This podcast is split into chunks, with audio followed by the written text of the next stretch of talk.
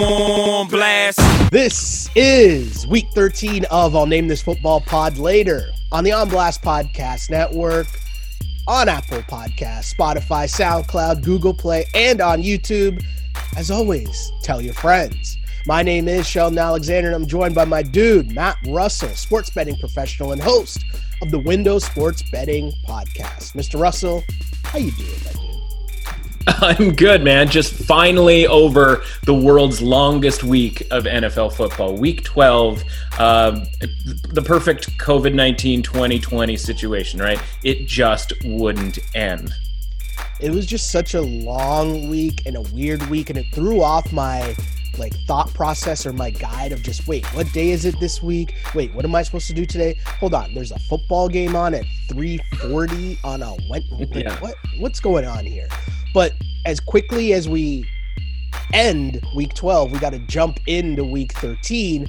But first off, for those people who might be new to the pod, right? Because that was a long week, and maybe that long week got you feeling like you should be gambling, right? Because there's more more reasons for you to watch these random games that are gonna pop up now on Tuesdays. There's gonna be a couple Monday games.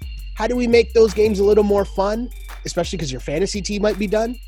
Sprinkle a little money on it. So for those of you that are new to the pod, here's what we do each and every week. I take a look at the lines. I give my early reads on these games, kind of where I'm leaning, or the Joe Public side. Mr. Russell comes in with some stats, some information, some info that pokes holes in a lot of those public narratives. And hopefully, we come out on the other side more informed and ready to make our picks each week. After this pod, I'll post my picks on the On Blast site or wherever you find this podcast. You'll find a link to that site where you get my picks each and every week. And all the goal is there because I'm the moron trying to pick every single game against the spread the goal there is just to win more than I lose. And I've got to say something here. Overall, 86, 85, and 6. Right? Yeah. Last week was one of those weeks for the second straight week in a row. I felt as if it was a blow up week. Like I could see myself very easily having a blow up week and come out of last week eight, seven, and one. But then I take a step back and I say, wait, how did the Chargers not cover? How did the Chiefs not cover? How did the Seahawks not cover? How did the Steelers not cover? Right. And so you look at that Yeah. and I'm thinking, man, I felt really good about last week. And and that's where that's really the lesson I've had the most doing this, like picking every game for the whole season. It's just Yeah. yeah, the record is kind of dumb, and it's all about your feels on these games and which side you're on. Because I'm Yeah. like, those are all losses in my eight, seven, and one record.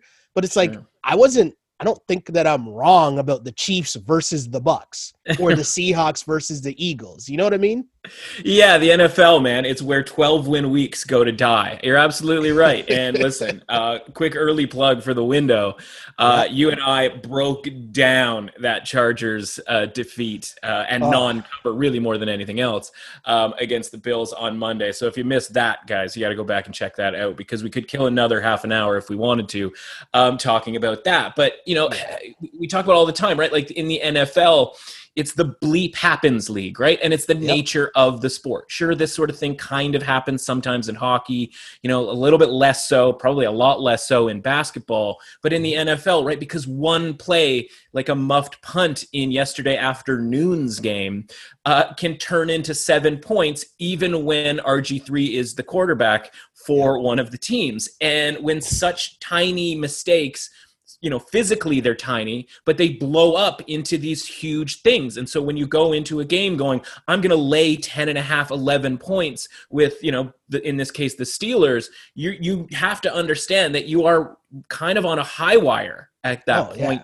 and every little any little slip right? Any tiny loss of balance and you're going right off the rope. So whether it's a muffed punt or a db kind of slipping and the throw just happening happening to go in the right spot for the first time all game once trace mcsorley gets into the mix mm-hmm. you know it's that tiny little thing that boom that's seven points. And when we're talking about football here that makes all the world a difference when we're talking point spreads.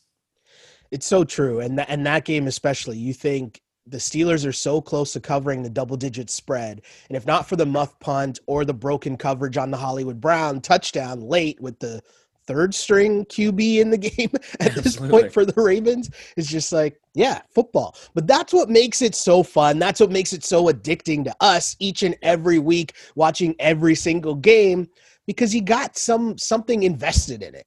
And again, you know, we're not talking well, I'm not talking about more than my lunch money here. But hey, whatever you decide to do, we're just trying to make you more informed on the other side. So let's get into week 13 as there's no Thursday nighter this week, but No. that just leads to an action-packed, fun-filled Sunday, right? Well, I guess Sunday, Monday, Monday Tuesday. and Well, Tuesday. yeah, Yeah. We'll, we'll get there.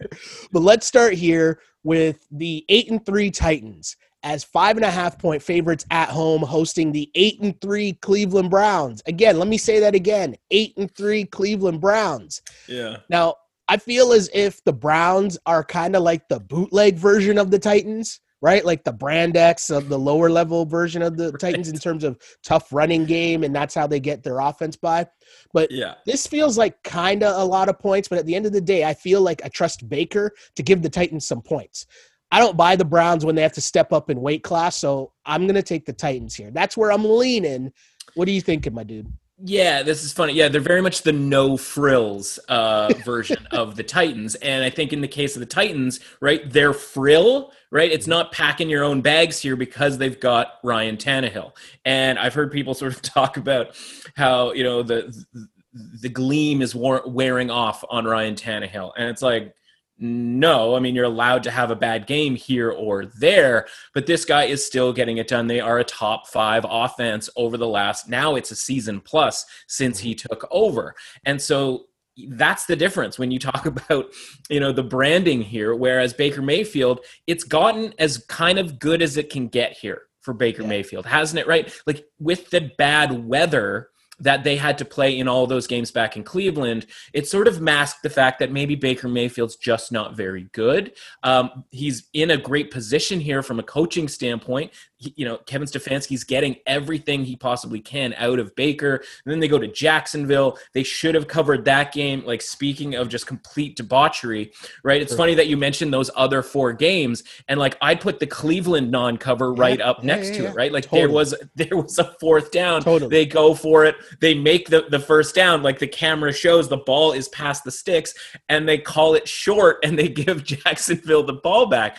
And I'm just sitting there going like, and there's a ton going on. It's a Sunday. It's complete chaos. But I'm just like, what on God's green earth are we doing here if that's not a first down they go down you know roughing the passer on fourth down and so cleveland doesn't cover that game Mhm. the point is is that they had bad weather situations that they were able to take advantage of because that's to their strength in running the football. Then they go to Jacksonville and they play the Jags. And yeah, the score was probably closer than it should have been, but he still wasn't very good, right? Missing No. wide open guys in the end zone. Consistent. And you're right. Now it goes to Tennessee. And this line opened at minus four. And that was clearly a bad line because I don't see how these two teams matched up. Now, again, we're sort of still talking neutral fields here Mhm. in a lot of these cases, right? Because I don't know that Tennessee, empty stadium, is really all that much of a home field advantage, right? Not a ton of travel, all that kind of thing. And Mhm. so I see sort of why they made it minus four, but the market came in and was like, no, no, no, no, no. This is Tennessee more than that, and has kicked this up to six. So the problem is, as much as you may like Tennessee here, doesn't this sort of maybe feel like Philadelphia and Seattle all over again, where if you jump on the early line, in this case, this past week, Seattle minus four and a half, Seattle minus five, you're chilling, right? You can have all the Hail Marys you want at the end of that game, all the two point conversions you want, and Seattle betters are still good to go, right? But they show up, you know, the people who show up on Monday and go, I like Seattle, they've missed out on the best price. And we always talk Yeah. about getting the best price in these games. So it's Mhm. hard for me to say, yep, Tennessee, let's go here, knowing that we missed out on the best price right after watching that debacle for a lot of people that were on Seattle. I was personally fortunate enough to be on Philadelphia. We talked about that with you Mhm. on the podcast on Monday, and we were on the wrong side of that game, right? But that's the difference between picking games and betting and using the point spreads and and and, and factoring Exactly. prices and all of that sort of thing. So at six points here, it does feel a little possible that maybe this is just that close of a game, right? It's a shortened game because both teams are going to run the ball, so there's going to be less possessions. possessions and as much as we sort of worry about Baker Mayfield, you know, the back door could still very much be wide open if this is some sort of like 21 to 10 type game late Tennessee's defense isn't exactly that defense that's going to shut it down and let's hmm. go home. It's really just going to be like, okay, if you want the touchdown, you can have it. So I'd be a little bit nervous from that standpoint. So there isn't a side that I necessarily love in this game, but I just wanted to sort of point out that price move is very similar, right? Because you don't yeah. see a ton of two point price moves in point spreads in the NFL. We saw it on Monday, and a ton of people got burned. And it just sort of feels like a thing that might happen again here on Sunday in this one. I got you. I got you. And again, for the, the important part there was understanding the difference between picking games and betting, right? Like yeah. that's a very key distinction here. I'm the fool trying to pick games, right? And Mr. Russell's trying to give you advice on betting. And a lot of times, if you miss the best price, you end up just getting mad on just I'll say it, the fuckery that happens, like Carson Wentz throwing a Hail Mary, having someone, I don't, why am I even talking? I don't want to talk about that yet because we're going to get there at some point. We're going to have yeah, to rehab. Uh, anyway, let's move on. I'm going to, I'm, I'm leaning Titans. I'll probably be on that side, but battle of eight and three teams. Who, who would have thunk it?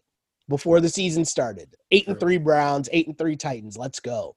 Uh, as we move on, though, we got the five and six San Francisco 49ers playing host on paper to the Buffalo Bills. And the Niners are a point and a half underdogs. And the Niners, for those who might not know, they are not allowed to play at their home stadium because everything's been shut down in that county in terms of uh, physical contact and uh, public gatherings. So the Niners are forced to play in Arizona. They're hosting the Bills. The Bills are riding high atop the AFC East. And if not for a trick play, though, they might almost lose to the Chargers and Anthony Lynn. Mr. Russell, do you know who's not Anthony Lynn? Kyle Shanahan. And for that everyone. reason, yeah. For that well, everyone, yes, but definitely not Kyle Shanahan, right? so the the Niners here, and, and, this is pretty close to a pick'em game. So if you tell me I can get points, like this is one of those I'm I'm picking games here, right? Mm-hmm. But if you're telling me that I can get points with the Niners here, I kind of like it as you got some more guys coming off the COVID list, coming back in the lineup. Brandon Aiyuk should be back as well to add to the Deebo movement that we saw in full effect last week. Uh, I just like the Niners. I like the Niners here. Yeah, I do too. And as much as I just sort of talked about price and line moves and, and that sort of thing, I talked about it on the podcast on Tuesday, where this line opened at Buffalo minus three. And part of that obviously was the switch in location, right? Because now it's obviously a neutral field type of game. Well, the market was like, no, no, no on that as well. And that's what's kicked it down to one, one and a half. And as much as I sort of just preached to you about getting the best price and all that sort of thing, I like the 49ers in this game as well. And I am a little bit concerned because I don't know that I've heard of anybody say that they like the Bills. The key thing yeah. for the Bills, though, and the thing that might not necessarily change my mind, but sort of downgrade this as far as like where I rank it as a play this week, is the health of John Brown. From an mm-hmm. offensive standpoint, he is obviously the quarterback is always the most important player on an offense, right? But each team has a different individual that they are, you know, that is absolutely critical to the success of how their offense works. And strangely enough for the Bills, that's John Brown as the second wide receiver, another guy who can go deep. That opens up a ton of stuff underneath. That gives them a better shot at their run game, all of those things, right? And as much as they did win that game against the Chargers, uh, obviously, yes, you talked about the trick play that they that they used to score a touchdown. But listen, beyond that, right? Like just sheer incompetence at, at, at an incredible level for Anthony Lynn. Yeah. And so but if you look at how the Bills actually played, it wasn't very good, right? It was no. one of the more fraudulent, sort of 10 point or better wins of the entire season. And mm-hmm. part of that offensively is the lack of John Brown being in the lineup. And so okay. if he's back this week, right, there's where we find a little added value for the Bills. That being said, I think you're right. The, you know, San Francisco, so well coached. You know, as long as you talked about it on Monday on the show, you're like, listen, as long as they have Deebo or Kittle or one of these guys, right? Like it's that's the difference that they can just rely on these dudes. And so, yeah. yeah, I like San Francisco in this one as well. Obviously, I love the three more than I do the one and a half. Of course, but I'm course. keeping my eye out on the John Brown situation here um, because again, these different matchups, right? The Bills don't play the same type of an offense that the Rams do, and we always talk about that San Francisco LA matchup, and and of course our favorite thing, right? The vicious cycle that is the NFC West. Different yeah. type of thing, right? Buffalo has already played in Arizona, so there's almost there's sort of a familiar familiarity there. They've actually mm-hmm. played more games in Arizona than San Francisco has this season. so, um, you know, an, obviously an unusual situation here, but I think the market has shown you that three was too many and was another bad line. So that's two bad lines out of two games that we've already talked about here.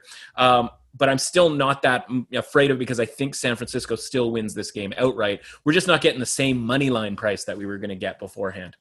Yeah, and and again, for people who are who are just joining in on what we do here, I think one of the most important things to understand or to learn of what's so important is the fact that where a number starts and where a number is now because you got to get yourself into the mindset of being on the right side right mm-hmm. and and i'm saying this to the people who might just be getting into gambling or the people who are doing their pro line tickets like the the the people the beginners right and it's so much more thinking about what side are you on. And so when Rusty comes in and says, "Hey, the Niners line was at three, and now it's moved to to one and a half," that means that people have been betting on the Niners. So when we're saying ending up on the right side, well, the right side to be on so far is the Niners. Now that's when price matters and getting it at you'd rather have the Niners as three point underdogs than one and a half point underdogs. So yeah, just little things here. Just want you guys to pay attention to as we go along. I love the Niners. I really do like it here in this spot. So we'll see how that plays out. But there's a lot of weird weirdness going on there in terms of them having to move like you're moving to Arizona, right? Yeah. So they moved to Arizona for like a month plus. Super yeah. strange. Uh, let's move on though to another strange team here as the Atlanta Falcons. Four and seven Atlanta Falcons are three point dogs to the nine and two Saints. Now, we saw this game just a couple weeks ago, and it was a weird one, right? Taysom Hill was a yeah. starter there. If you remember correctly, the Falcons were right there in it, and they were pretty much covering until they couldn't score in the second half. right. Now, maybe I'm still just hating on Taysom Hill and the Saints. Yeah but I'm a sucker and I'm going to be on sure. the Falcons. Not because, you know, last week's game against the Raiders, like I don't know what was going on with the Raiders there, but we right. were all over the the Falcons points. Now the the blowout, the putting up the 40 burger, okay, cool. cool, we'll take that. And I'm not being yeah. that swayed. I'm not I don't think I'm being swayed that much by what I just saw last week. If I'm just looking at these two teams, right. with Taysom Hill still there and what I believe Matt Ryan should be able to do, 3 points I, I like the Falcons. Yeah, and this one much smaller than the previous two games, right? But this has ticked down a little bit. You can start start to see it go to sort of two and a half, or maybe you have to pay a little extra juice, as we call it, um, you know, to get that plus three with Atlanta. But I think from a side perspective, I think you're probably onto something here, right? From a metric standpoint, the Falcons' defense has improved a great deal since Dan Quinn got the boot and Raheem Morris is back in. And yes, on the scoreboard, that looked pretty ugly two weeks ago uh, against the Saints. But again, it's the first look at the Taysom Hill experience, if you will, yeah. for an entire game. And the Saints defense is, of course, very, very good. And we're going to need to convert some of those field goals into touchdowns. And and the Falcons and Matt Ryan were on that program again last week in yeah. the first half you know, until they got a fourth down conversion for a touchdown, right? They eventually were like, you know, we're gonna need four tries to get this thing into the end zone, enough field goal kicks. Helped that their kicker, like they literally went for yet another field goal. He yeah. gets hit, he's down, he's injured. They almost kind of had to go That's for it the next time around on fourth down. So, um, probably a really misleading score for the Falcons, which does mm-hmm. sort of make me a little bit concerned from that standpoint. But listen, there was nothing more misleading than the Saints playing a team that didn't get to use a quarterback last week in Denver. And so right. you're getting the second look from a Falcons defense that has improved a great deal. You're getting that second look of the Taysom Hill version of this Saints offense. So I think the Falcons are going to keep this thing down a little bit from a scoring standpoint. It's just a matter of can they convert in the red zone. And listen, like that's to be honest with you, that's kind of always been the Falcons' issue, with the exception of the season under Shanahan. And mm-hmm. so uh I'm going to be on the Falcons here. Plus three is obviously the number that we have to be on. Um, but it's going to be a tough watch because yeah. it's all going to come down to that ending those drives. We know the Falcons can move the ball on the Saints. It's just completing the drive here that's going to be the difference between them winning or losing. And I think they have a chance to win this game outright. I really do. Yeah. I like I like the points here. We need points. We need touchdowns in this game. I like it. And the biggest factor I think is just having now 2 weeks of tape including your own game against Taysom Hill and seeing what you can do against that that offense to at least like stop that, right? Slow him down. And that was the biggest fraudulent game of the I don't even want to talk about that game of all time either because that was just sure. like stupid. Like let's get a guy off uh, off the practice roster on Saturday and be like, "Hey, dude, you're yeah. gonna start in the NFL tomorrow." Like, what are we doing? Right. Anyways, Let's move on to the seven and four Colts traveling to Houston to take on the four and seven Texans. The Colts are three point favorites. Now the Texans are on a bit of a roll here. Uh, but this might be a step up in weight class. I talk about that a lot, and I feel like that, you know, you got to have kind of your tiers built into your mind, right? Like, where do all these teams kind of slot in against each other? And I feel like as good as the Texans have looked, this is a move up. So you're taking on a solid Colts defense, but also you're without a wide receiver and a cornerback who have both tested positive for PEDs. That how much will losing one of his top receivers slow down Deshaun Watson, who's looked really good the last couple of weeks, but also now you're going against the Colts defense. I'm on the Colts minus three. What are you thinking here? Well, first of all, like what a stunning turn of events, right? Will Fuller, who couldn't stay healthy his entire career, excellent wide receiver, speed, you know, to burn, great combination with Deshaun Watson, but constantly injured, right? Mm-hmm. And then this season, guess what? He's making it through the season. He's starting every game. And then he gets busted for PEDs. What a surprising turn of events there. Um, listen, yeah, you're 100% right, right? Like the, the Texans have been sort of lingering in that sort of dead zone area with the New England Patriots and the Detroit Lions, right? Two teams that are just flat out bad football teams, right? In one case, in the Patriots case, they've been able to sort of hang in there because of coaching. And in the case of the Lions, it's boom, see you later, Matt Patricia.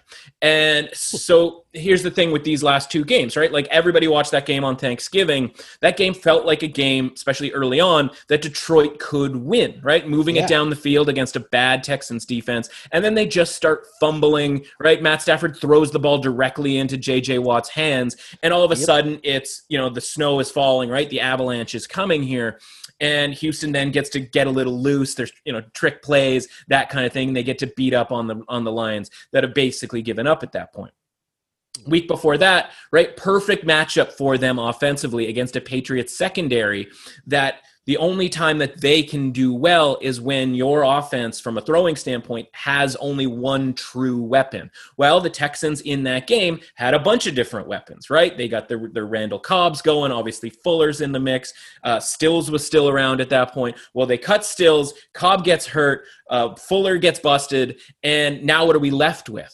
Right? And so this Houston team now goes up against a Colts team that okay they're at home that's great but like this Colts team has got to be pretty bitter about how that game went last week against Tennessee a team that they had beat you know a couple of weeks before that so it's not that like you know the colts are that much worse than tennessee they just got beat up that day right after a couple of really nice wins you know against the titans against the packers and now they go on the road division rival here a team that they're very familiar with that by and large they have owned a fair amount in the last few years Mm-hmm. And this number, you know, we've talked about a bunch of underdogs, right? We wanted to get plus three, plus three here. This number I think it's the other way around, right? It's now moved up from minus three to minus three and a half. And I don't even really think I care that much because I think the Colts absolutely pound the Texans this week, right? Because okay. you already got a secondary that's not very good. They don't do very well stopping the run. So the Colts and Philip Rivers should be able to do whatever they want to do on offense.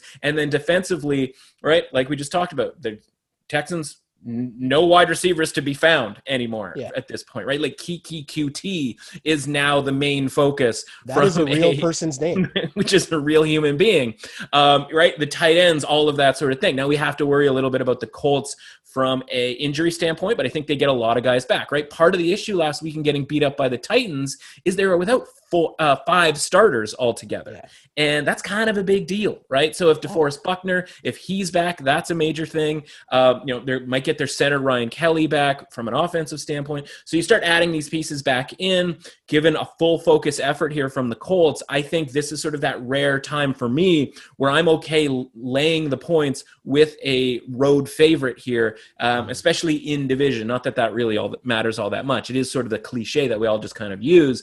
Um, but I I think this, you know, as great as the Texans, I shouldn't even say as great as they've looked because they haven't even really looked that great, but as good yeah. as the results have been the last couple of weeks, I think this is, you know, time to come back down to earth here for the Texans.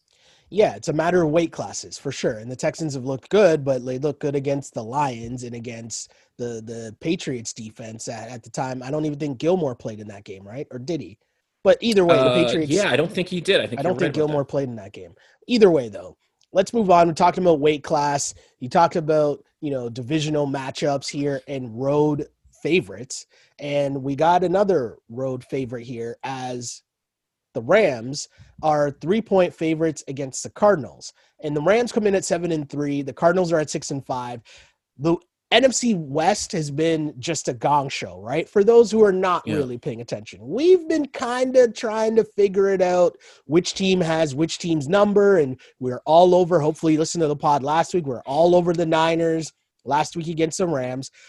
And in this matchup, it's kind of weird. I like the Rams here bouncing back, but also I just like the fact that the Rams, if we remember earlier on in the season when they lost to San Francisco, they were upset by San Francisco. They really came back because there, there's personal things here, right? Like there's a relationship between Shanahan and McVay, and they're they go back, but McVay doesn't take kindly to getting his ass handed to him by Shanahan at all. And if you remember what happened earlier on in the season, they took the L to the Niners. They came back and had a great game the following week, and I guess it was against the Bears. Now, the Bears are not the Cardinals. I know I understand that. Hmm, but yeah. I'm very interested here to see what's going on. And I don't really like taking the Rams by three, but that's definitely where I'm leaning because I feel like have teams figured out Kyler like how to not stop him but slow mm-hmm. him at least a little. Yeah, this is real. I, I, like. I love this game. Like, I think this game's really, really interesting. But part of it is acknowledging that I'm stubborn, and I'm going to be stubborn with this game as well, right? And you okay. you laid it out perfectly as far as the bounce back type of um, situation for the Rams anytime they play the 49ers. And listen, if they could play the 49ers, you know, and they do play them twice a year, but like every sort of six weeks, right, mm-hmm. to throw people off the scent about how good the Rams are, just because it's a really bad matchup for them. Yeah against San Francisco. It's sort of this like trick thing that it's like, okay, so the next couple of weeks we may get value back on the Rams because people are concerned that they might not be the real deal, right? And so, mm-hmm. yeah, San Francisco and Robert Saleh's defense, like that matches up really well. They have the, you know, special sauce, if you will, to stop Jared Goff.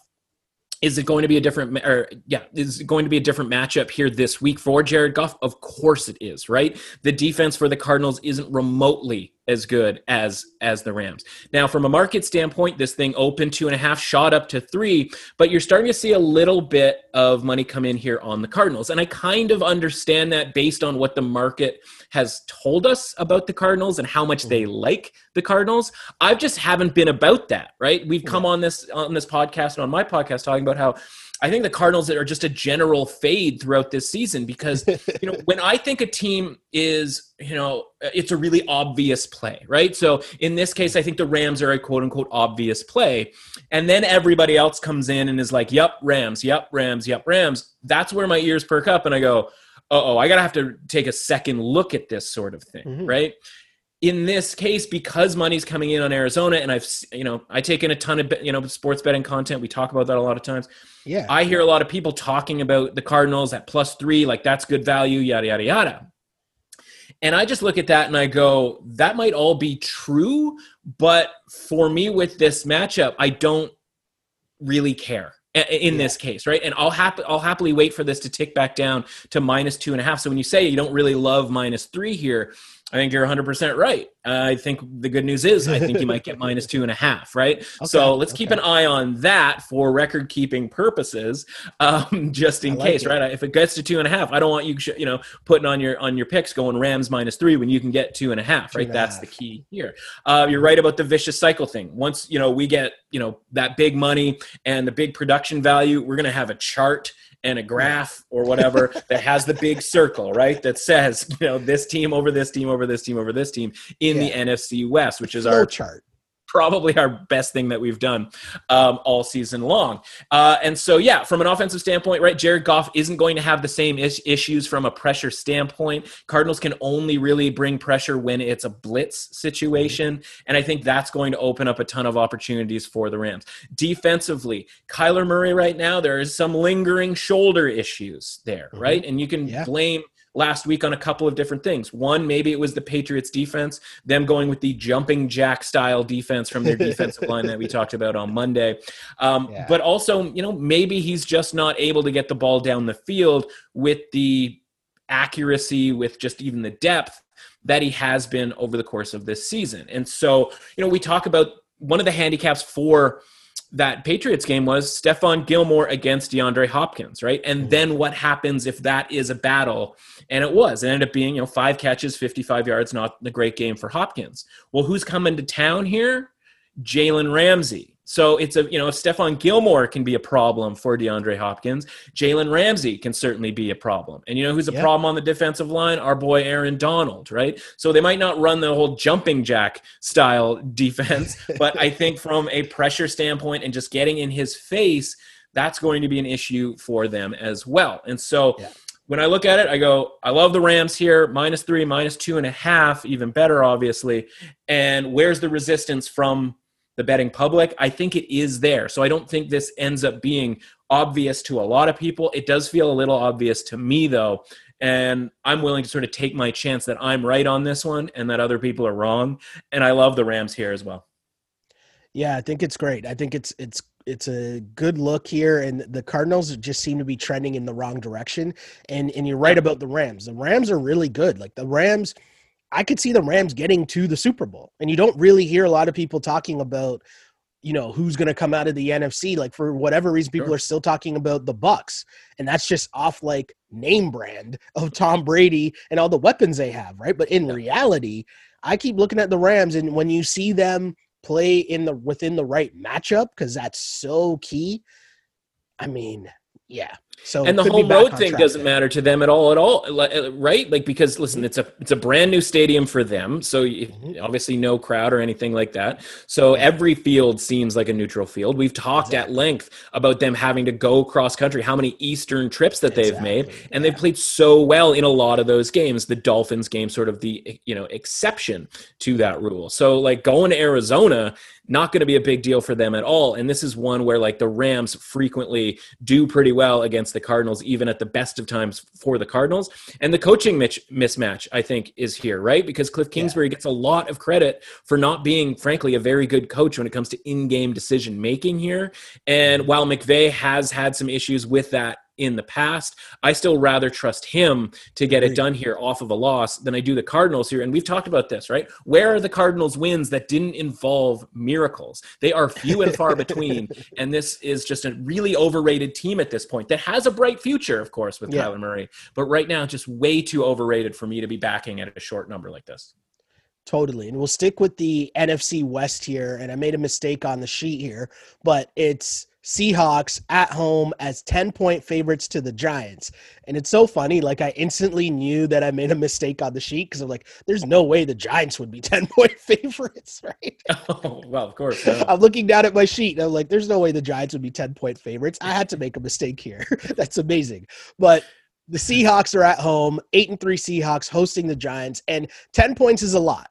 right? 10 points yeah. is a lot for the Seahawks to be favored by against anyone not named the Jets.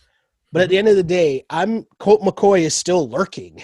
and as long as Colt McCoy could be lurking, I'm gonna take Russ and DK all the for for I'm I'm gonna take Russ and DK here. Not yeah. gonna like it, but I don't want to be in a position where I'm rooting for a Carson Wentz type finish with Colt McCoy. Sure. That's all I'm doing. I'm just I'm yeah. just trying to not be in that position. I, I, get that, right? The legend of Colt McCoy is is back in the mix. Uh, if you thought he wasn't in the league anymore, you're wrong. He's now starting um, in the NFL here this week. But again, like, is it that much of a downgrade from Daniel Jones? Right? Like you've come on this show and on a weekly basis, and uh, the you know the sort of lead in always ends with, "But I don't really want to be involved in Daniel Jones," right? And so, guess sure. what, man? You don't have to be involved with Daniel Jones. Daniel Daniel Jones is out for this one. We, you got your wish. And maybe the bad news is that it's Colt McCoy. I don't hate Colt McCoy here. I think he's a professional backup quarterback. I think he's better than RG3, for example, um, as backup quarterbacks that have been have thrust into the league here. Mm-hmm. Um, you know, kind of a tough spot for Seattle right off the Monday night game, traveling back home. Uh, a Giants defense that is pretty good, right? Mm-hmm. And from okay. a matchup standpoint, we go, okay, who's in charge of dealing with DK? and it's James Bradberry this week, and not necessarily a household name just yet.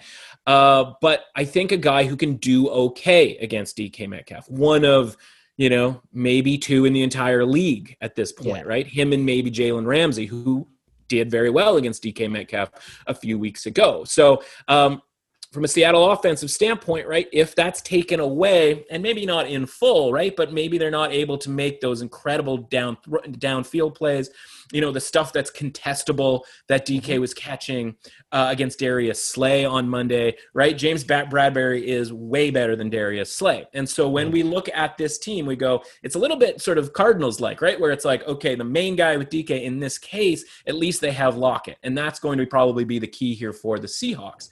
But if you're sort of making the Seahawks play one arm tied behind their back a little bit, 10 points is a lot for a team that doesn't really win games by 10 points. Now, they probably yeah. should have this past week against Philadelphia. But again, the Philly D did just enough to keep you know the Seahawks kicking field goals, right? Even yeah. at the end, right, where it was like, oh, this is going to be the point where the game's over. They're going to get a first down and end it. They couldn't do that. This is going to be the mm-hmm. point where they score a touchdown, and they couldn't do that. And so the Giants' defense, I think, is every bit as good as the Eagles' defense. So there is that possibility that this game is just sort of sleepy, okay. a little bit lazy, that kind of thing. Now, again, on, it's a very sort of uh, uncharted territory here with the Colt McCoy version of this offense. You're obviously not going to have the running element from the quarterback that every once in a while, right? The Giants will spring on you. Mm-hmm. Um, you know, are they going to be able to run against the Seahawks defense? Probably not. This is a defense that's improving. Uh, we have to check on Carlos Dunlap, right, who was bringing yeah. The pressure, right? They traded for yeah. Carlos Dunlap from Cincinnati, and now all of a sudden Seattle was getting pressure, something that they weren't getting earlier on the season.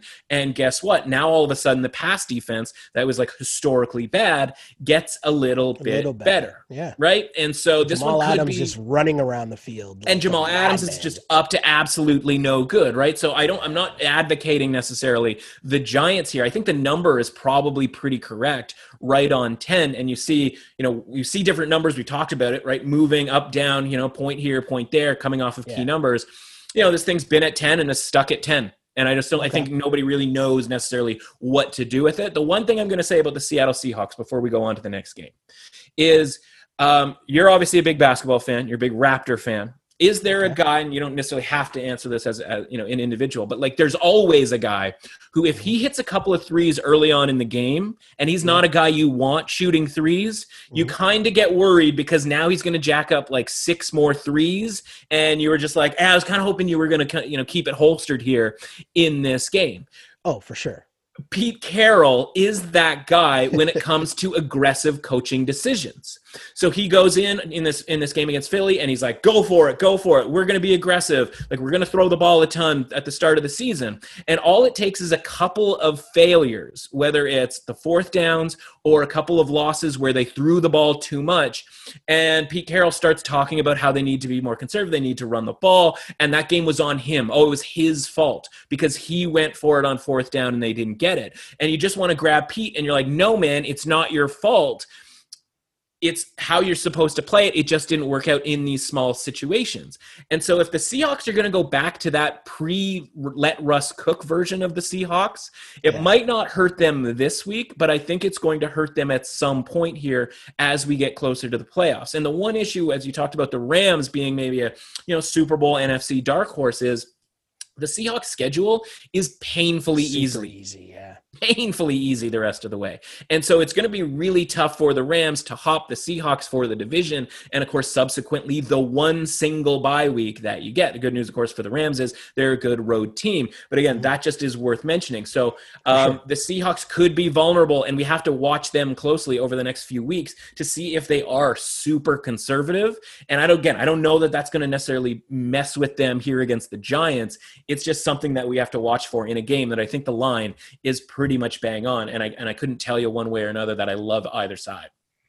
No, I got you for sure. And and we go from a double digit spread to a full on just pick 'em game here. The three and eight Chargers are hosting the five and six New England Patriots. I'm gonna be blatantly honest here. In a pick 'em game, there is no way. Again, I repeat, there is no way in a pick 'em game am I taking your man's Anthony Lynn over Bill Belichick's. Can't do yeah. it. Won't do it. Not gonna yeah. do it. Cannot coach with them. Can't do it. Won't do it. I want winners. I'm taking Belichick, and I'm making it that oh. simple. And I get that it's not that simple. I get that Bill yeah. Belichick is not the one on the field, and I get that Justin Herbert and Cam Newton, like it's leaning the other way in terms of obviously Justin Herbert is way better than Cam Newton. Obviously, Mike Williams is a better receiver than anything that the New England Patriots have. I get it that Keenan Allen is a much better receiver than anyone yep. the New England Patriots have.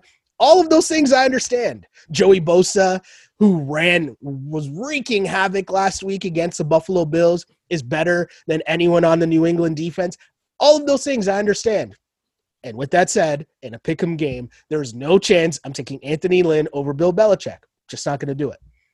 Yeah, and this is as much as I sort of like that Rams game from an interest sort of standpoint. This is is that game as well, and it's it's by far the most interesting game on the board, right? For the for all the reasons that you just said, and it can't be it, it can't be spoken enough that the Chargers are much better than the Patriots. Yeah. Much better. And you talked about like sort of quarterback versus quarterback, right? But we try to talk about units on this. And it's sure. like the Chargers pass offense against the Patriots pass defense. Let's just start there, right? And you mm-hmm. go, okay, well, Gilmore locked up Hopkins and it worked out okay last week for the Patriots because that matchup worked out.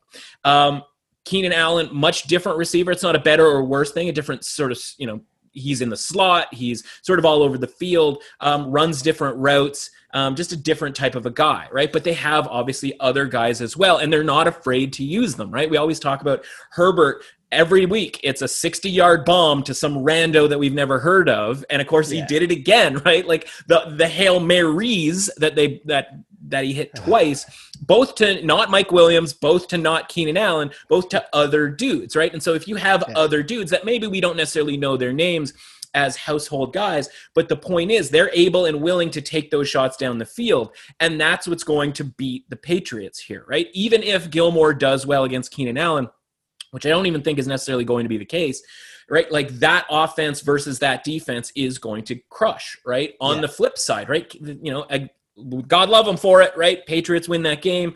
Big bet for us that we had uh, Cam Newton threw for 80 yards. You know what I mean? Cam was and not so, good. And it's hold on. It, it, There's a shot of Cam apologizing after the game. Like after the game, the like the sure. field goal goes through, everyone's cheering. McDaniels like hugs Cam, and you see Cam mouthing to him, "I'm so sorry."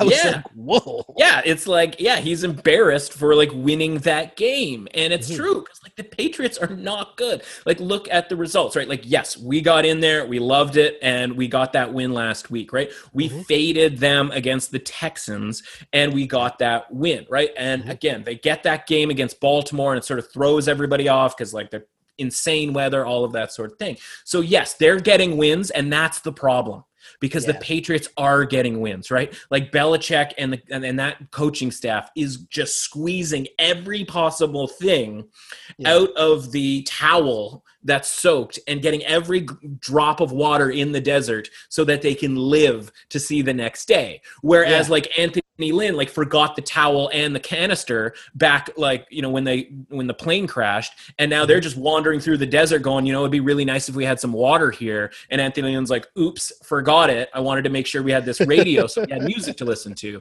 And everybody's like there's no electricity. There's no connection. Why would we ever need music? And he's like let's just run the ball um, all the time and it's like no man like you have Justin Herbert on your team. And so you know we talked about the Anthony Lynn just absolute disaster show earlier this week. And so we mhm. don't need to rehash that. But the point of this whole thing is this game's still a pick 'em. Yeah. and everybody is talking about the coaching matchup. And That's not what the game is. that I mean, I mean, it is what the game is like. And listen, we could be sitting here on Sunday going like, "Oh, Anthony Lynn, like he found another way to do it." Because we every week we talk about it's a different thing that happens.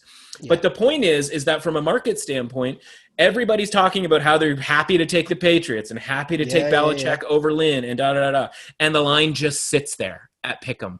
Or it like moves like a you know a little bit of juice over to the Patriots side. It goes from like minus one to minus one on the other side it's not like oh this thing's on the move and it's minus Yeah. three and it's minus three and a half and like all of the money that's going to file in on the patriots and maybe listen maybe over the next couple of days that's what happens and this kicks up to three three and a half points but the Yeah. sports books are still willing to sit there and be like yeah i know but Yeah. You know what I mean? Like, sure. go ahead and bet all the Patriots you want, right? We know you're going to bet the Patriots. We're familiar with the works of Yeah, Anthony yeah, yeah. Lynn, Yeah, and they're just yeah. going to let people do that. And so we love our lily pad theory, right? Where we Mhm. go, we find a team or two, and we just hop Okay. from one side to the other, one side to the other. It's the best thing about sports betting.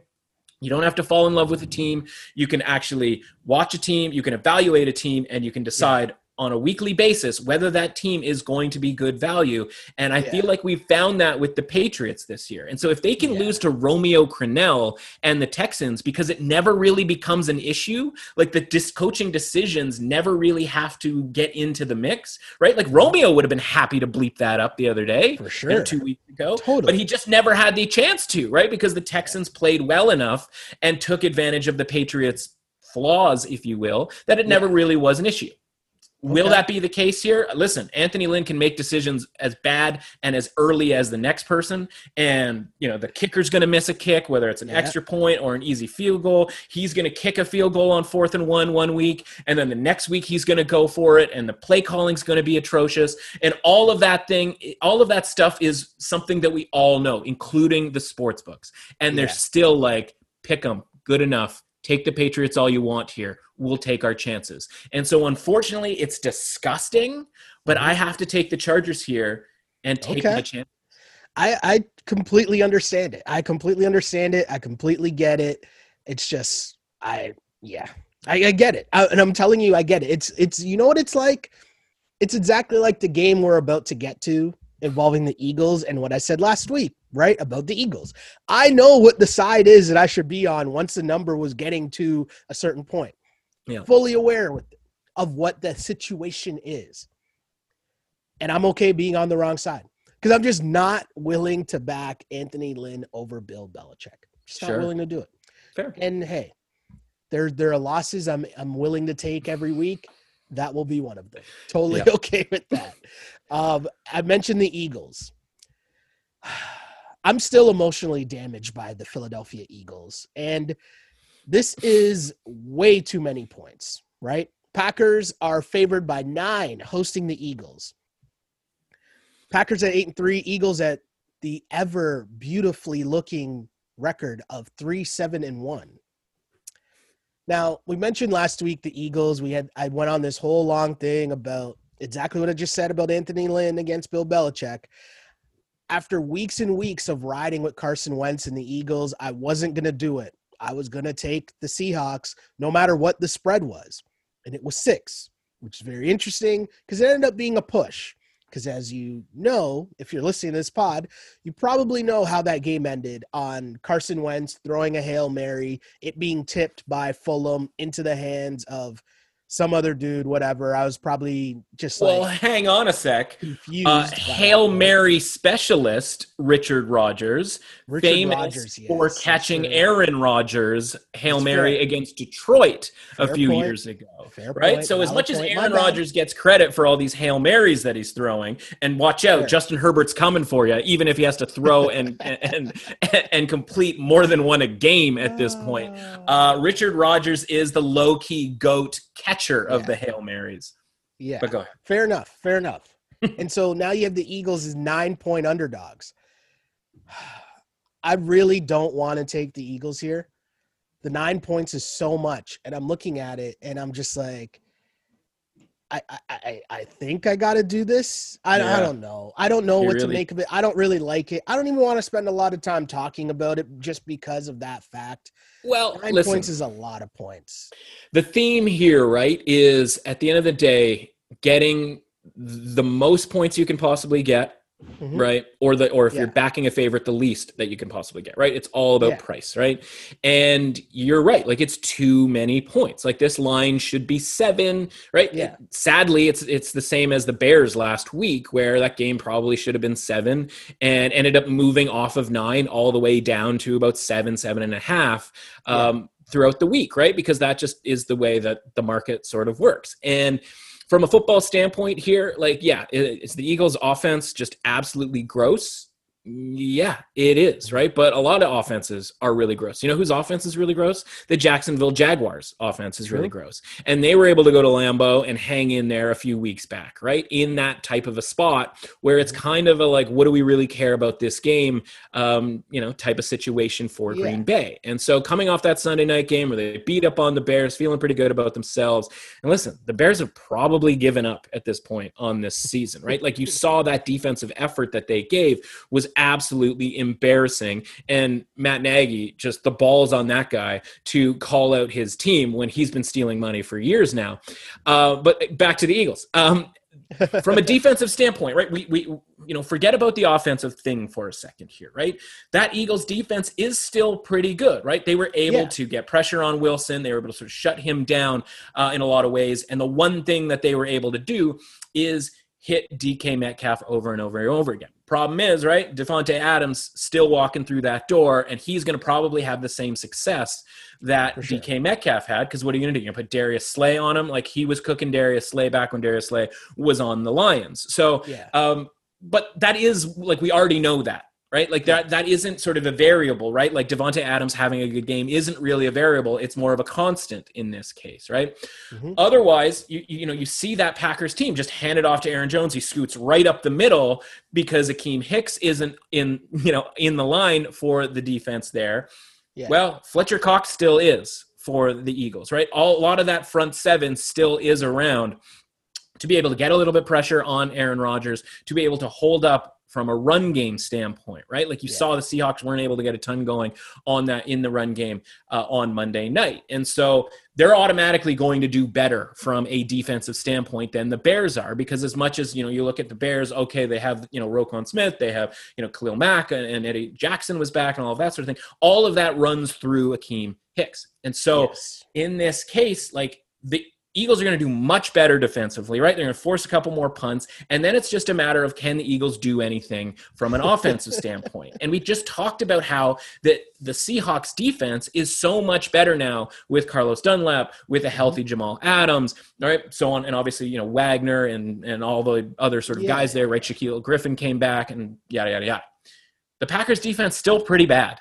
Right? Like, you know, I know it was sort of garbage time in the second half, but the Bears eventually started to move the ball. They started the game with a big gash run from David Montgomery. And as much as Miles Sanders may have bricks for hands from a receiving standpoint, he can still pop a big run if given sure, that same totally. opportunity here. So, you know, whether we're talking about the Patriots and the Chargers or some of these other ones where you're just like, ugh, this is disgusting. Like that's the point. We always talk about it. That's the point of the underdog, right? The underdog is the one that you don't want anything to do with. That's where the value is created, right? And in this league where just SH happens, like the Ravens somehow cover against the Steelers, like mm-hmm. that's where the value comes in. Where I don't know that necessarily the Steelers should have been not favored by 10, 10 and a half, 11 points. It's more just like I rather just be on the side of getting points here because SH happens either in the game or at the end of the game. And I just think this is one where the people think that the Packers are infallible because they beat the Bears pretty good. Yeah, yeah, and it's like yeah, they kind of always beat the Bears pretty good. So why would we think that that's necessarily going to translate? We want to look at other games, right? The Jacksonville game, the Minnesota game, all of these other games, not just what we saw most recently. So I think you're right, man. I think at nine, nine and a half, we're getting a few more points here, in part because people don't, I should say, the sports book don't want people teasing the Packers down yeah. under three, right? Mm-hmm. So they're kicking it up higher to nine, nine and a half. But I think we'll see as the games get closer here, this line tick down a little bit. I think we might end up in that sort of seven and a half zone. Don't think we'll go all okay. the way to seven. But again, this sucks because we keep every week we keep going, all right, Eagles are the value here, Eagles are the value, blah, blah, blah, blah. Yeah. It's just another one of those weeks, man, where the Eagles are the value. Just another one of those days. Yep, it mm-hmm. happens. It happens. Um, I don't want to spend a lot of time talking about these next few games here. We'll kind of like rapid sure. fire here, you know, quick takes, hot takes, hot reads. I don't know, come up again when we get more production value, you know, when when we make it big time for season 2 of this podcast, you know, we'll have like production value, hot takes, hot reads or something, I don't know. But Lions, the 4 and 7 Lions against the 5 and 6 Bears. Lions are three point road underdogs, and your man's Matty P and his pencil are gone. and for that reason, hey, I might be on the Lions here plus three. I don't know how the Bears can be favored by a field goal against anyone, whether it's Mitch yeah. or Nick Foles. So I'm okay with just taking the points with two crappy teams playing against each other. Yeah, that's about as bare bones as it, as it gets, but I think yeah. you're not wrong here. I think, yeah, yeah. I, Matty P, right? So, like, just quickly here, yeah. the Matt Patricia era ends, and in immediately one. out of the woodwork, it's former players just oh. sh talking him the rest of it right and like then there's like a thing about how matt patricia may have a twitter burner account that is like yep. just a total matt patricia fanboy thing like that's hilarious all of this stuff and it does feel a lot like when Bill O'Brien left, right? Where it's like, oh, okay, now everybody can you know, weight off their shoulders. Here we go. We can play some football without this absolute blithering idiot trying to, you know, talk down to us and treat us like we're not human beings, etc. Mm-hmm. Right? So I think you're actually going to get a pretty good game out of the Lions, right? We always have that issue though: is Kenny Golladay going to play? And he's not. Yeah. Doesn't look like he's going to. So um, we're going to for one week and one week only. We're going to be okay with the fact that Kenny Golladay is not going to play and we're still going to back the Lions here because you're right. What on earth are the are the Bears doing being favored by three points? This thing actually opened at like four or four and a half, oh, and again, wow. the market immediately was like hell no and kicked this thing down to three. Where you're starting yeah. to see a little bit of Chicago money, but the reason for that, of course, is because that money was probably the same people who bet plus four, and so now you're getting a little bit of a, a middle option there that we talk about a lot. So yeah, you're getting three free points with probably the better team, getting that dead coach bounce. The one problem is, right, one of the big issues with the Lions is absolutely atrocious play calling.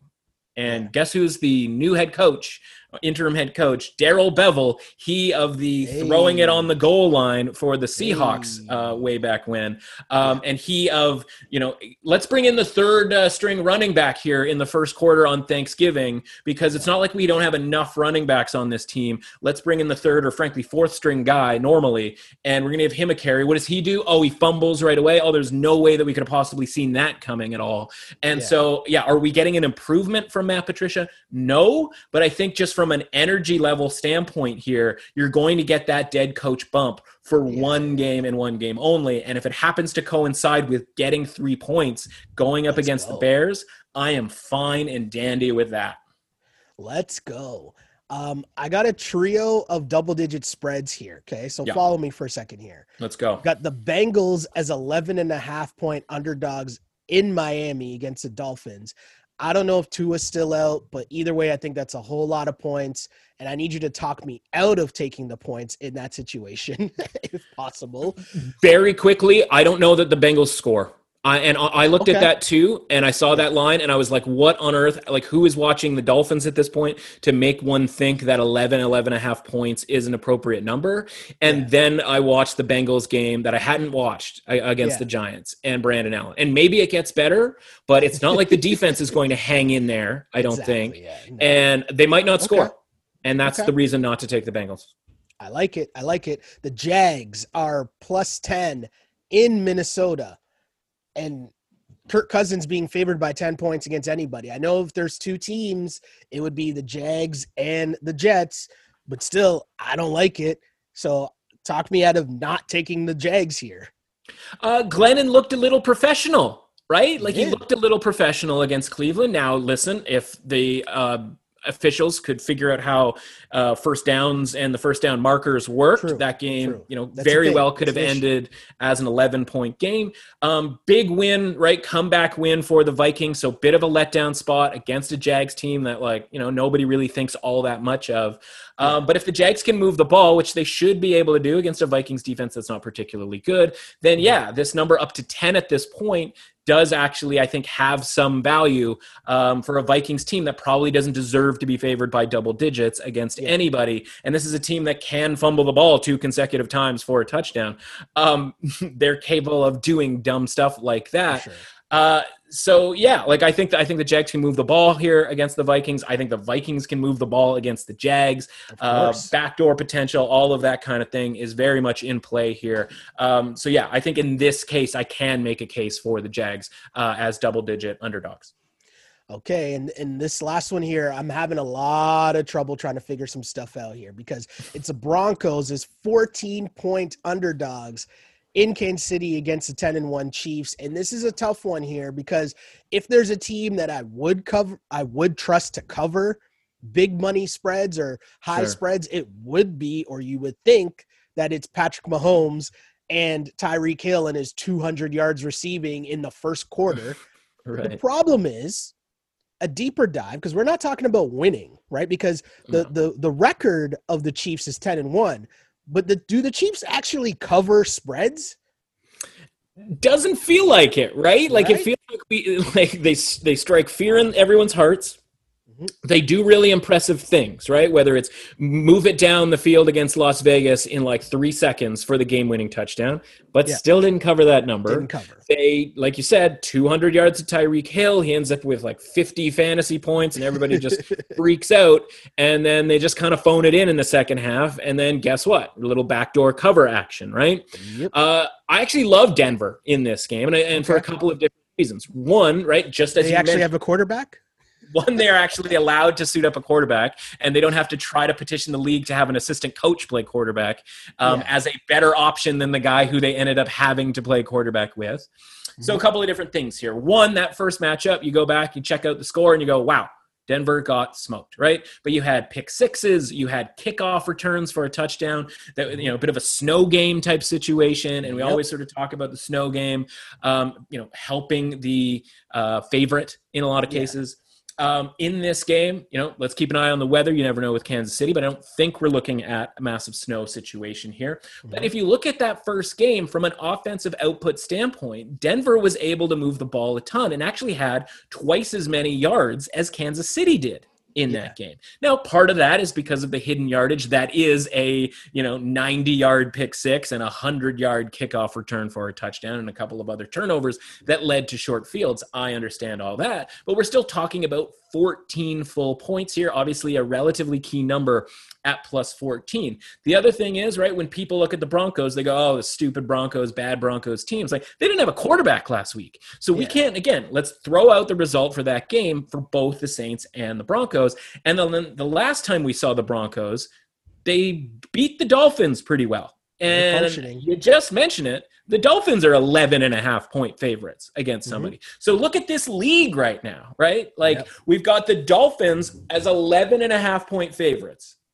And then we've got the Broncos, who are 14 point underdogs, and they beat the Dolphins last week. Like the wide swath, the alleged, I should say, wide swath. Yeah, yeah, yeah. Like, what would Kansas City be against the Bengals if that if the you know if the Bengals showed up to play Kansas City this week? Is it a 25 and a half point spread? Yeah.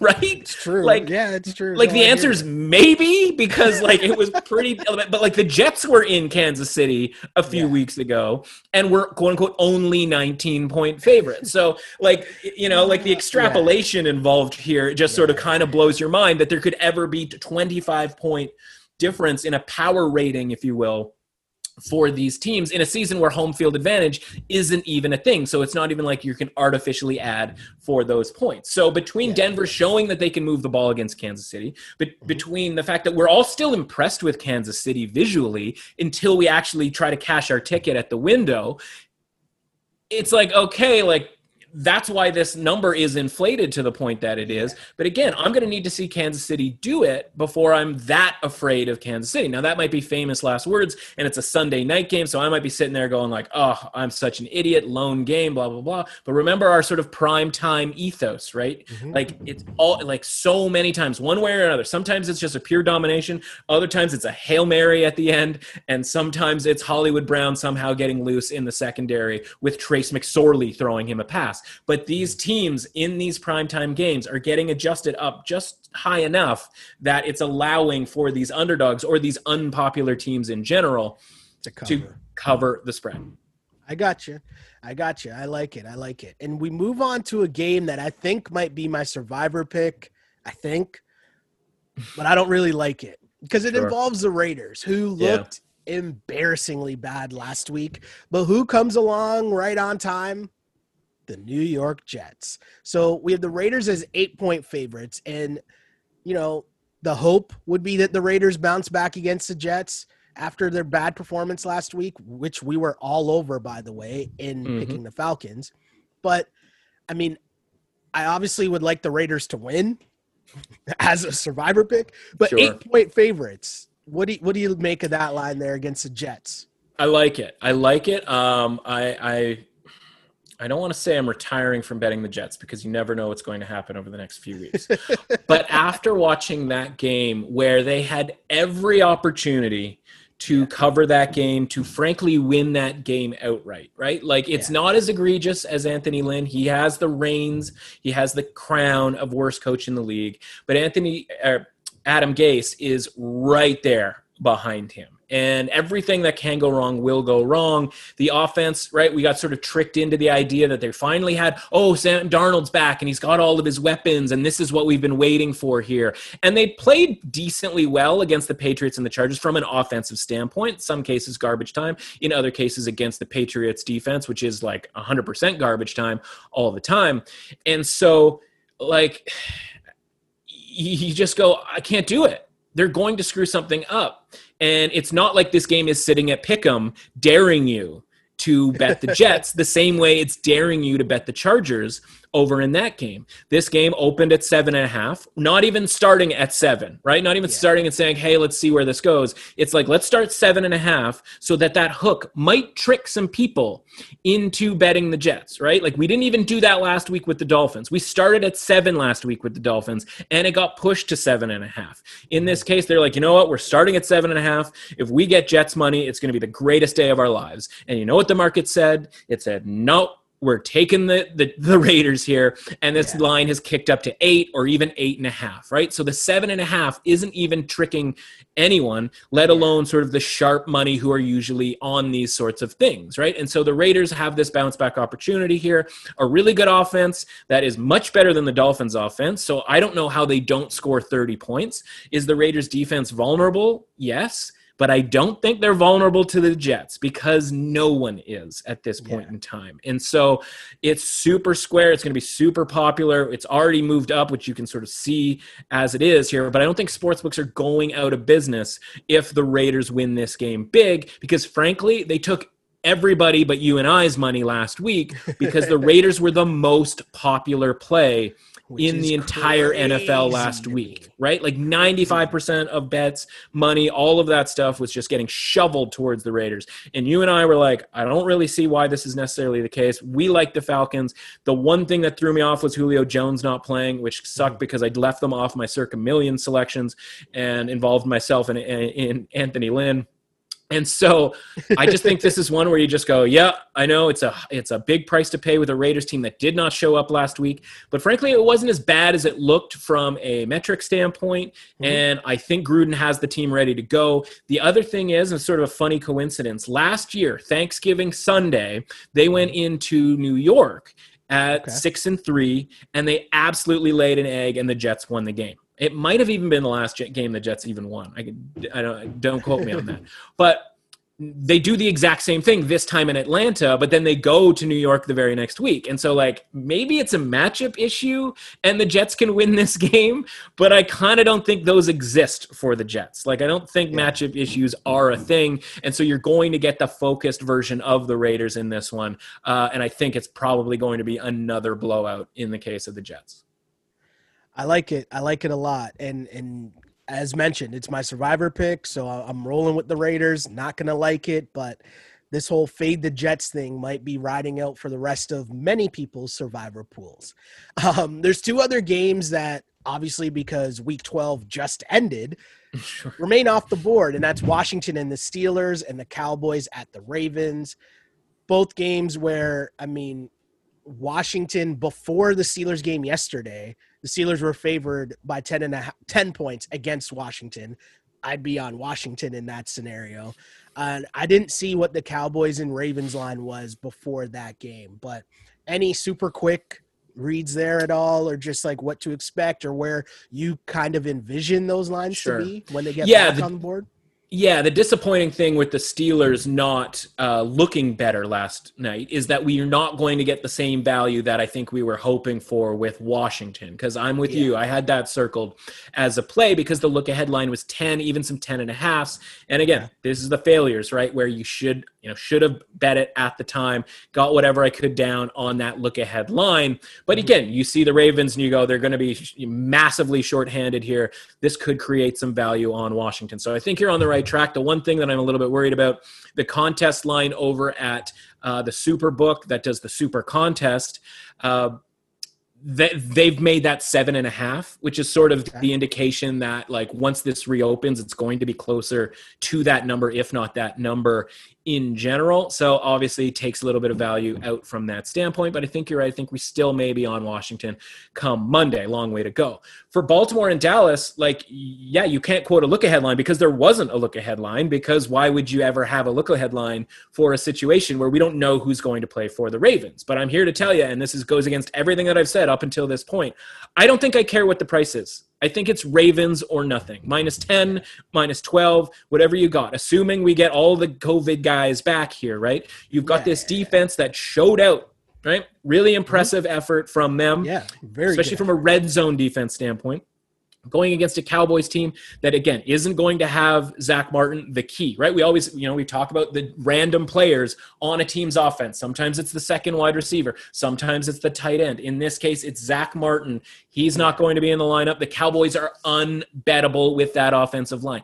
It has nothing to do with Andy Dalton. I know he gets sort of the trash and the headline and all of that sort of thing. It is entirely about the offensive line. The season ended not when Dak Prescott got hurt, but when that offensive line became a shambles. And so in this case, our Ravens defense that's getting a bunch of guys back that even, you know, shorthanded looked pretty good against the Steelers.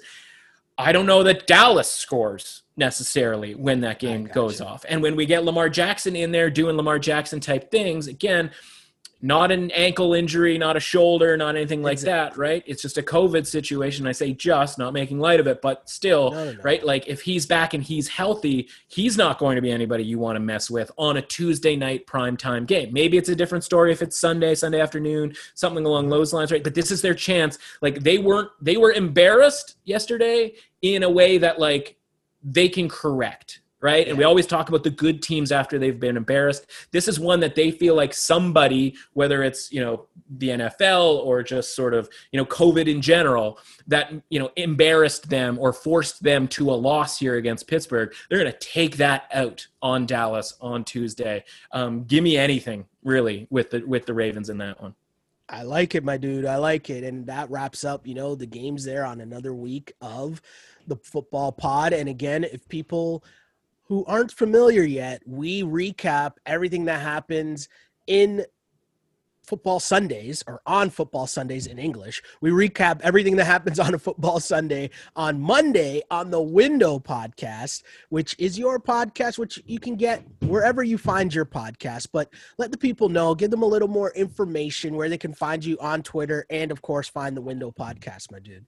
Yeah, for the YouTube people, here's what it looks like right there the Window Sports Betting Podcast. Uh, we've joined up with the Fluent on Sports Podcast Network. So check check out all the stuff that they offer over there. Um, but in general, it's just to get the just to get the word out there. And we do the daily podcast Monday to Friday. We do the special uh, circa episode on Sunday where I give my best bets. Right, like you and I are chopping it up about which side we sort of like. Friday, I break down each game, a little bit deeper dive with regards to you know matchups and stats yeah. and trends and all of that kind of stuff. And then Sunday morning is the all right. This is what I'm betting. Here's the money lines that we like. Here are the teaser plays that we like. Teasers went undefeated last week. The money line parlay came through, um, not maximum level, but three out of five, which is good enough to cash. Um, circa million picks, big five picks every week. We are up into the top 100. We are tied for Woo! 80th. We would Let's be go. in the cash if Anthony Lynn could execute a first and goal from the one yard line situation. That would have bumped us up into the top 50, and we'd be sitting in a cash position.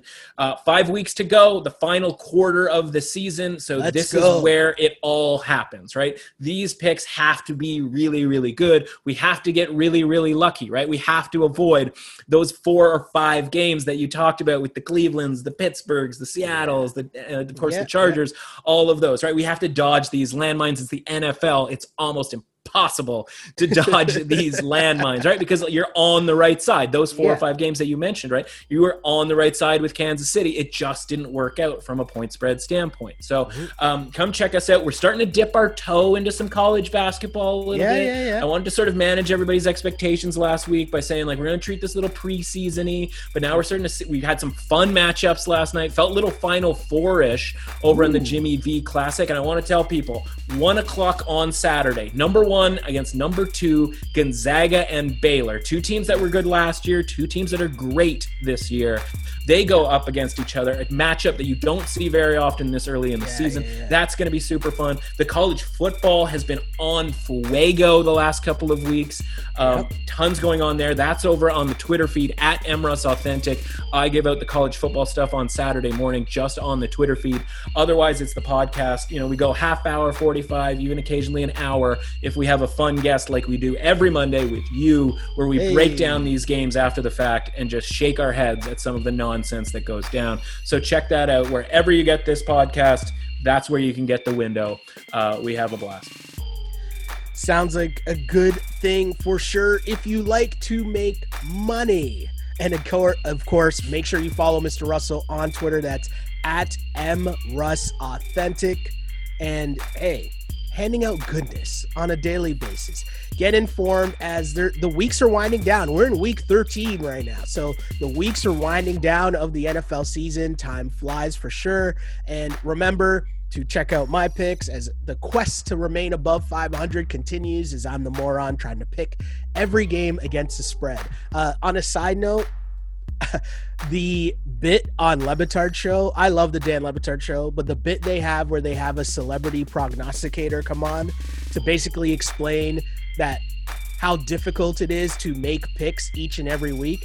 And what they do is they bring on some random person to make picks, the same picks that Colin Cowherd makes. And Okay. Colin Cowherd famously will have sharps and all this inside info and all these things and research, and he's giving all his picks.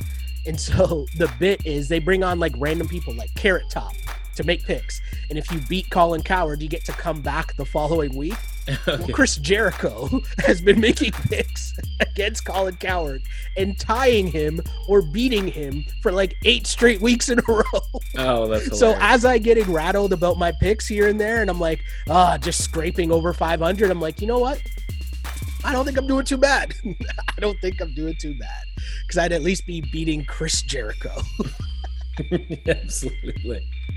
And on that note, my name is Sheldon Alexander. Make sure you follow me on Twitter at Shell Alexander or on Instagram at Sheldon Alexander. And thank you for liking and subscribing wherever you get the podcast on Apple Podcasts, Spotify, SoundCloud, and on YouTube. Hit that subscribe button. Share the love with your friends. That is this, the On Blast Podcast Network. And as always, I used to pray for times like this to rhyme like this. This is, I'll name this football pod later. As always, unpolished and unapologetic. Until next time, see ya. on blast.